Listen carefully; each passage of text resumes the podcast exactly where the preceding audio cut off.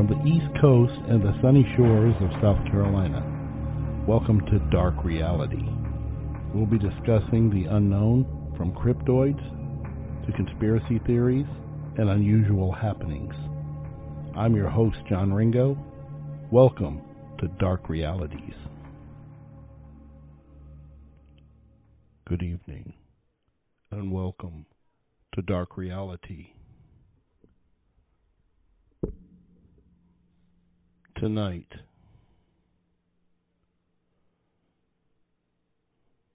we're going to be talking about Ed Gein. Ed Gein was a notorious killer and grave robber. His activities inspired the creation of some of Hollywood's most infamous characters, including Norman Bates of Psycho, Buffalo Bill, Silence of the Lambs, Leatherface,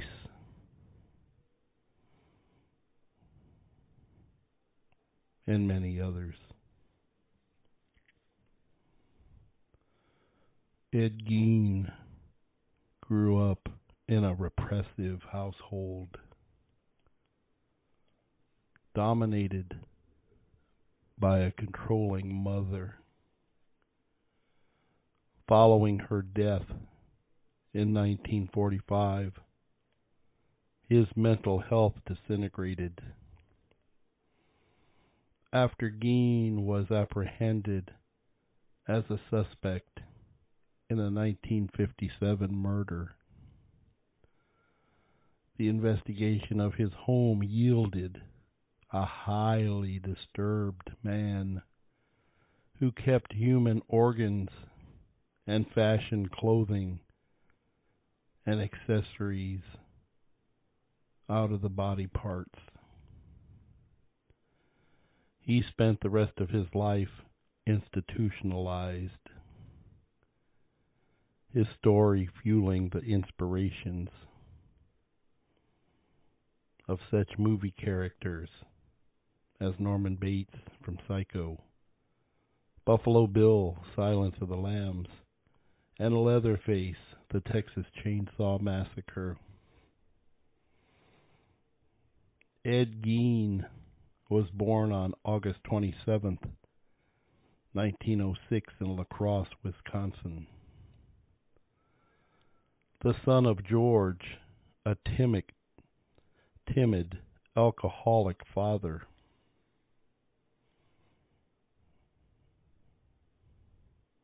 And Augusta, a fanatically religious mother. Gein grew up alongside his older brother Henry in a household ruled by his mother's puritanical preachings about the sins of lust and carnal desire.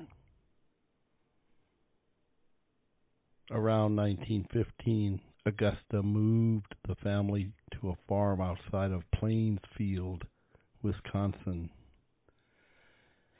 Gein rarely left the farm except to attend school. After Gein, after George Gein died in 1940, Ed and Henry began working more odd jobs to support the family. In 1944, the brothers were burning brush on the property when the fire reached out of control. Henry was found dead. And although it was initially believed to be the result of the fire, the circumstances surrounding his death, as well as Ed's later activities, led to conjecture that the younger brother was responsible. Obsessively devoted to his mother, Gein never left home or dated women. However, after she died in late 1945, he became increasingly deranged. Now living alone, he left her room neat and untouched, while the rest of the home fell into squalor. And he developed an interest in anatomy books. Gein managed to support himself as a handyman, and, despite his odd behavior, as a babysitter. Meanwhile, a few residents from the general area had mysteriously disappeared throughout the years. Among them was Mary Hogan, who ran a tavern in nearby Pine Grove that Gein regularly frequented. On November 16, 1957, Bernice Worden was reported missing from her hardware store in Plainsville, with the cash register also gone and a tri- trail of blood leading out to the back of the store. Her son, Frank, a deputy sheriff, was suspicious of Gein, and the reclusive man was soon apprehended at a neighbor's house. The authorities sent to Gein's home that night were greeted by the gruesome sight of Worden's headless, gutted body hanging from a ceiling. Further investigation yielded more shocking discoveries, including organs in jars and skulls used as soup bowls.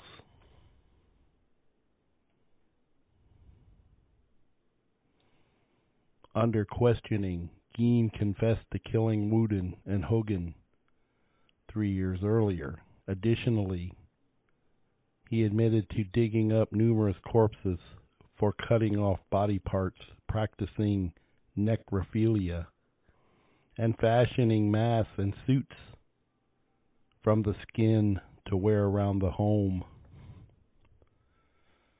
With that sort of evidence, authorities attempted to connect him to other murders and disappearances from recent years but were unable to draw any definite conclusions. Gein's lawyer, William Belter, entered a plea of not guilty by reason of insanity. And in January 1958, Gein was found unfit to stand trial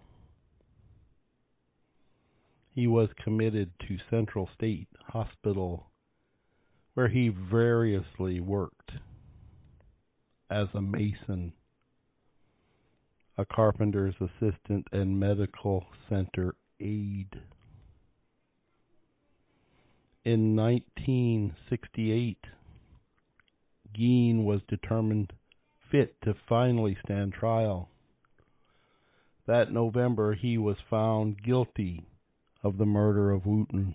However, he was also found insane at the same time of the murder, and as such, he was recommitted to Central State Hospital.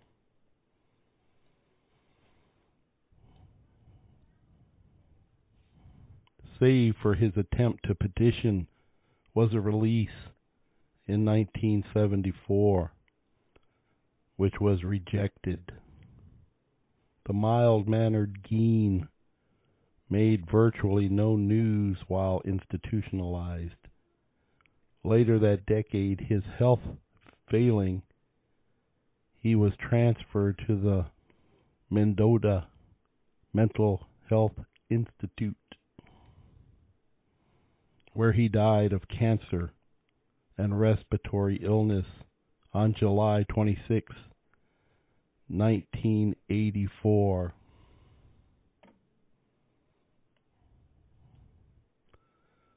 The story of Gein's gruesome activities, particularly his devotion to a dead mother, strongly influenced Robert Bloch's 1959 novel Psycho, which was adopted to the big screen the following year by Alfred Hitchcock.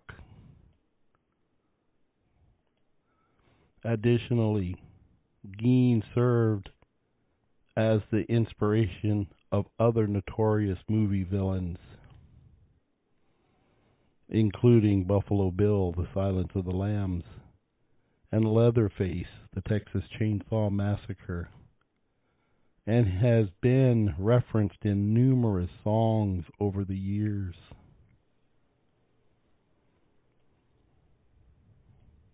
The second story of tonight Son of Sam, serial killer. On August 10th, 1977, 24 year old postal employee David Berkowitz is charged and arrested with being the son of Sam serial killer who terrorized New York City for more than a year, killing six young people and wounding seven others with a 44 caliber revolver. Because Berkowitz generally targeted attractive young women with long brown hair, hundreds of young women had their hair cut very short and dyed blonde. During the time he terrorized the city, Thousands more simply stayed home at night. After his arrest, Berkowitz claimed that demons and a black Labrador retriever owned by a neighbor named Sam had ordered him to commit the killings. David Berkowitz was brought up on adoptive parents in the Bronx. He was traumatized by the death of his adopted mother from cancer in 1967 and therefore became more and more of a loner.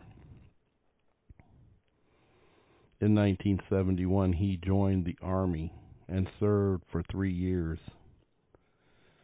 where he distinguished himself as a talented marksman in 1974, he returned to New York City and worked as a security guard. His mental condition began to severely deteriorate in 1975. He would later be diagnosed as a paranoid schizophrenic. Feeling isolated from the world around him, he became an arsonist and set hundreds of fires in New York City without being arrested. He began to hear voices of demons that tormented him and told him to commit the murders. On Christmas Eve 1975, he gave into those internal voices and severely wounded 15 year old Michelle Forman with a hunting knife. In January 1976, he moved into a two family home in Yonkers, a suburb of New York City. Berkowitz became convinced that the German Shepherd that lived in the house and other neighborhood dogs were possessed by demons who ordered him to murder attractive young women one of the neighbor's dog was shot during this time, probably by Berkowitz. He also began to see his neighbors as demons. On April Berkowitz moved into an apartment house in Yonkers. But his new home also had dogs. His neighbor, retiree Sam Carr, had a black Labrador named Harvey, who Berkowitz believed pleaded with him to kill. He also saw Sam Carr as a powerful demon and was referring to him when he later called himself Son of Sam. On July 19, 1976, Berkowitz quit his job as a security guard. Early the next morning, he walked up to a parked car in Bronx where two young women were talking, and he fired five bullets from his 44 revolver into the vehicle. 18 year old Donna Lauria was killed instantly, and her friend Jody Valenti was wounded. Police could find no motives or leads into the shootings. In the early morning of October 24th, Berkowitz struck again, critically wounding 20-year-old Car- Carl Denaro as he sat in the car and talked with a female friend in Queens, New York. A little more than a month later, on November 26, 16-year-old Donna DeMasi and 18-year-old Joni Lomino were shot and seriously wounded in the street on the way home from a movie. On January 30th, 1977, Berkowitz fatally shot Christine Freed as she sat in the car in Queens with her fiance. Police began to suspect that these crimes were perpetrated by a single killer but few bullets were found intact and confirmed the assumption. On March 8th, 19 year old college student Virginia Varechikin, was shot to death as she walked home in Manhattan. A bullet was found intact, and it matched a bullet found in the scene of Berkowitz's first murder. The New York police announced that a serial killer was on the loose. Known to be a white male in his 20s with black hair and of average height and build. Large groups of detectives was organized. They call themselves the Omega Task Force to track down the serial killer on April 17th, 18 year old Valentina Suriani and 20 year old Alexander Esau were shot and killed by the same gun as they kissed in their parked car near the Hutchinson River Parkway. This time the 44 caliber killer left a note in which he referred to himself as son of Sam. On October 29th, Berkowitz shot Sam Carr, Labrador Retriever. He had previously sent an anonymous threatening letter to Mr. Carr concerning the animal. The dog recovered and the Yonkers police began investigating. Meanwhile, Berkowitz began sending bizarre letters to other neighbors and his former landlord.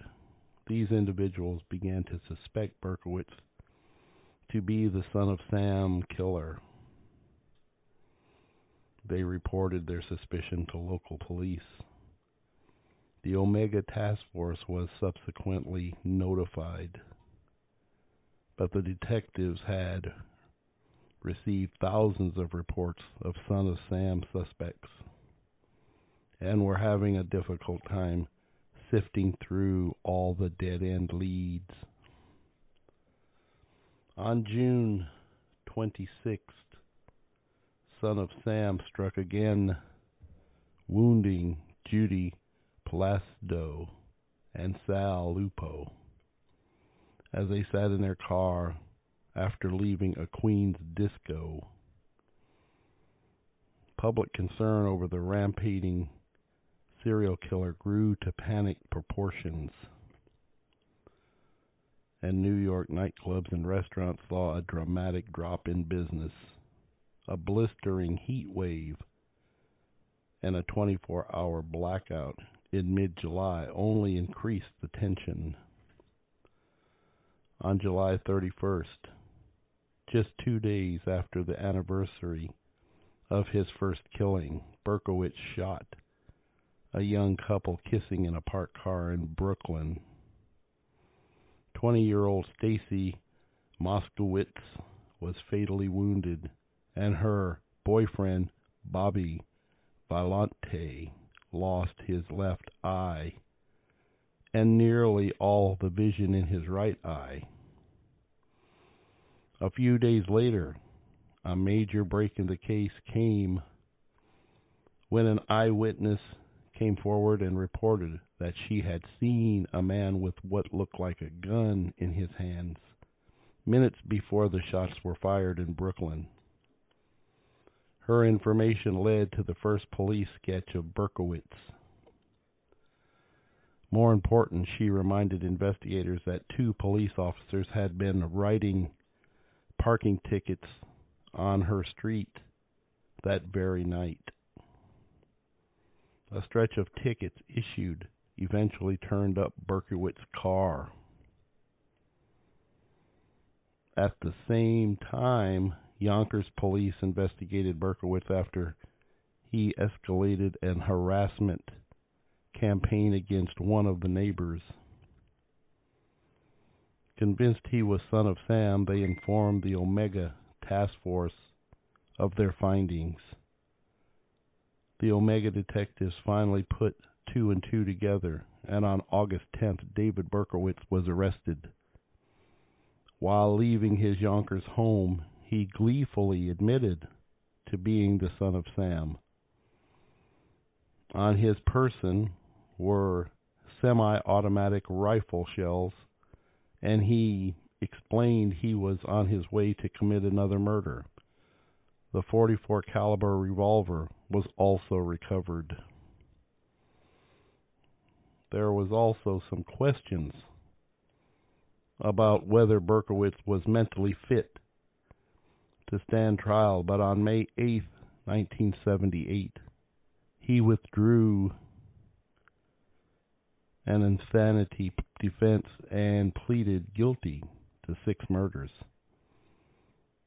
Berkowitz, in fact, appeared to enjoy the media attention and everything that his case had received, and he proceeded to sell his exclusive story and the rights to a publishing house.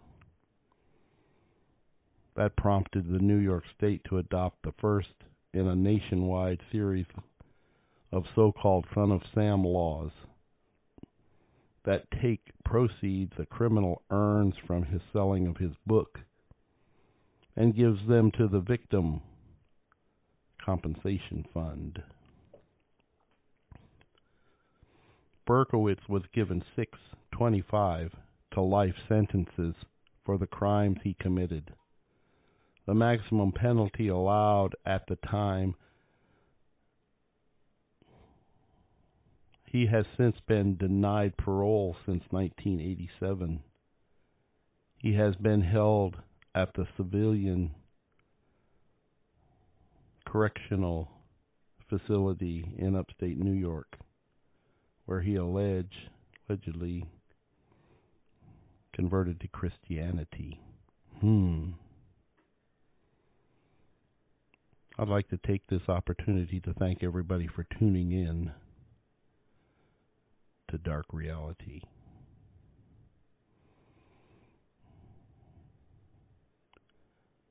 I look forward to hearing from you. What do you think? What are your comments? Until next time, goodbye.